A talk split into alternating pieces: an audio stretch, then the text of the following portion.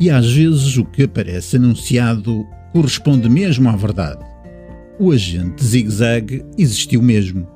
Ele foi um amante talentoso, porque teve muitas mulheres e a todas amou, e elas, tanto quanto se sabe, corresponderam. Mas também traiu todas elas. Mas falemos agora do artista, ou seja, do malandro, porque antes da guerra ele já assaltava e vigarizava tudo e todos. Mas depois veio a guerra, e ele a ser o que sempre foi, um homem de duas caras, como se nunca um remorso. Ele a ser um elemento-chave na espionagem alemã e inglesa, ao mesmo tempo. É obra. E pelo meio, mulheres e mais mulheres, e fugas e esquemas espetaculares. Mas ele, apesar de tudo, a ser leal.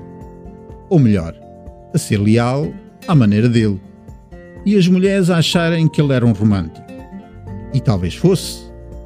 Mudava era de agulha demasiado rápido.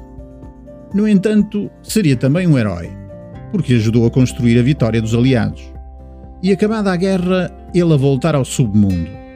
E lá também se haveria de fazer notar, porque era um mestre no que tocava à dissimulação e manipulação. Enganou meio mundo e a outra metade ainda não sabe. Um personagem que, se não existisse, ninguém era capaz de imaginar. Boas leituras!